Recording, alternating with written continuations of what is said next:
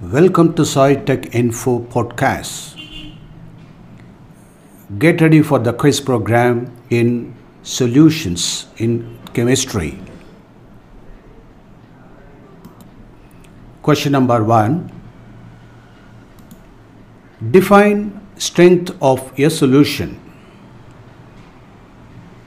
Question number two Define mole fraction of a substance in a solution.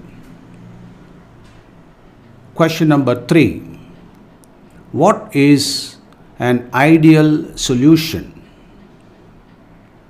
Question number four Define colligative properties. Question number five What is an antifreeze? Question number 6. Define boiling point of a liquid. Question 7. Define osmotic pressure. Question 8. What is van 't Hoff factor? Define it in terms of value of a colligative property. Second, molar mass of a solute. Question number 9.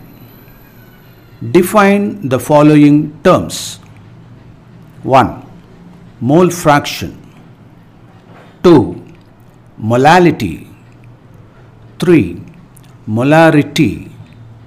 4. Mass percentage. Send your answers in the telegram. Thank you very much.